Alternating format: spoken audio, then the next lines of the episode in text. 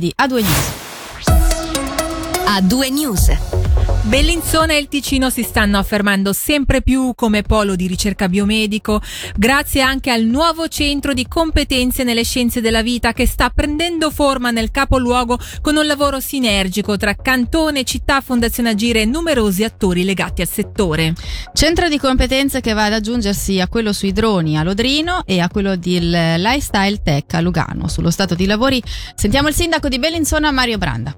Il centro dovrebbe essere costituito entro la fine del mese di aprile, questo è il programma, questo è il progetto. I laboratori dovrebbero iniziare la loro attività nella seconda metà del 2024 e troverà la sua prima sede nell'edificio di Via Vela che la città ha acquistato l'anno scorso, in attesa poi di poter aprire il cantiere presso il nuovo quartiere delle officine. Quali sono le tempistiche per quanto riguarda il comparto vicino alla stazione? Questo è oggi discussione davanti al Consiglio Comunale, ci sarà quindi un dibattito politico attorno a questo importante, fondamentale progetto. Noi speriamo naturalmente di poterlo portare a una sua formalizzazione entro la fine di quest'anno e poter poi iniziare con i lavori una volta che le ferrovie federali si trasferiranno con la loro officina a Castione, quindi per la fine 2026, inizio 2027 di poter cominciare a pensare seriamente a dare forma a questo quartiere.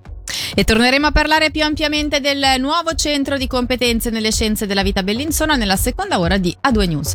Mentre ora parliamo delle diossine che, è notizia di oggi, non intaccano il suolo ticinese, come evidenzia la seconda campagna di misurazione eseguita dalla sezione della protezione dell'aria, dell'acqua e del suolo. Campagna di misurazione effettuata nei pressi di impianti che in passato potrebbero avere contribuito a generare questo tipo di inquinamento. I risultati, sottolinea il Dipartimento del Territorio in una nota, non presentano quindi di criticità con cifre inferiori ai livelli di guardia.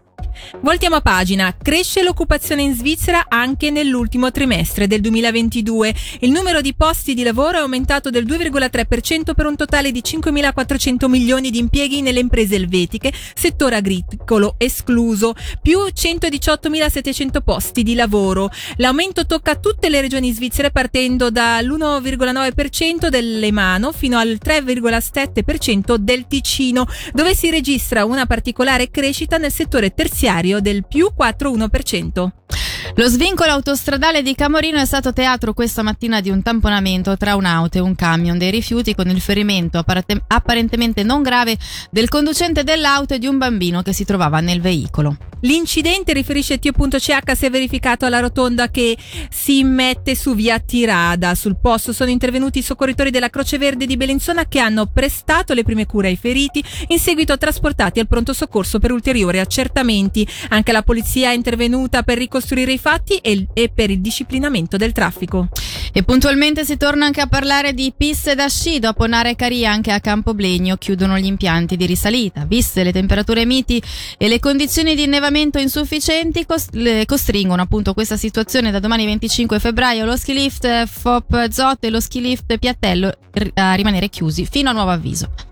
Per contro restano aperti il tappeto mobile, la pista di ghiaccio e il ristorante Casa Greina, dove domani alle 12 saranno serviti risotto luganeghe in collaborazione con la società Carnevale Ghirone.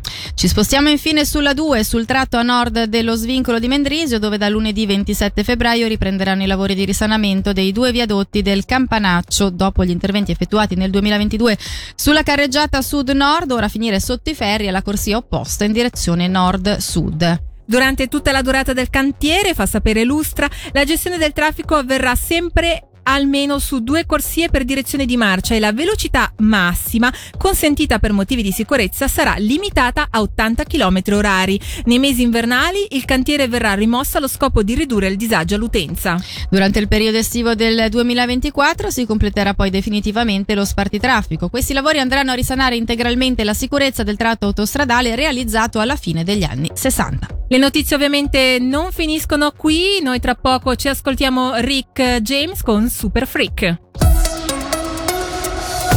Il suono dell'informazione a due news.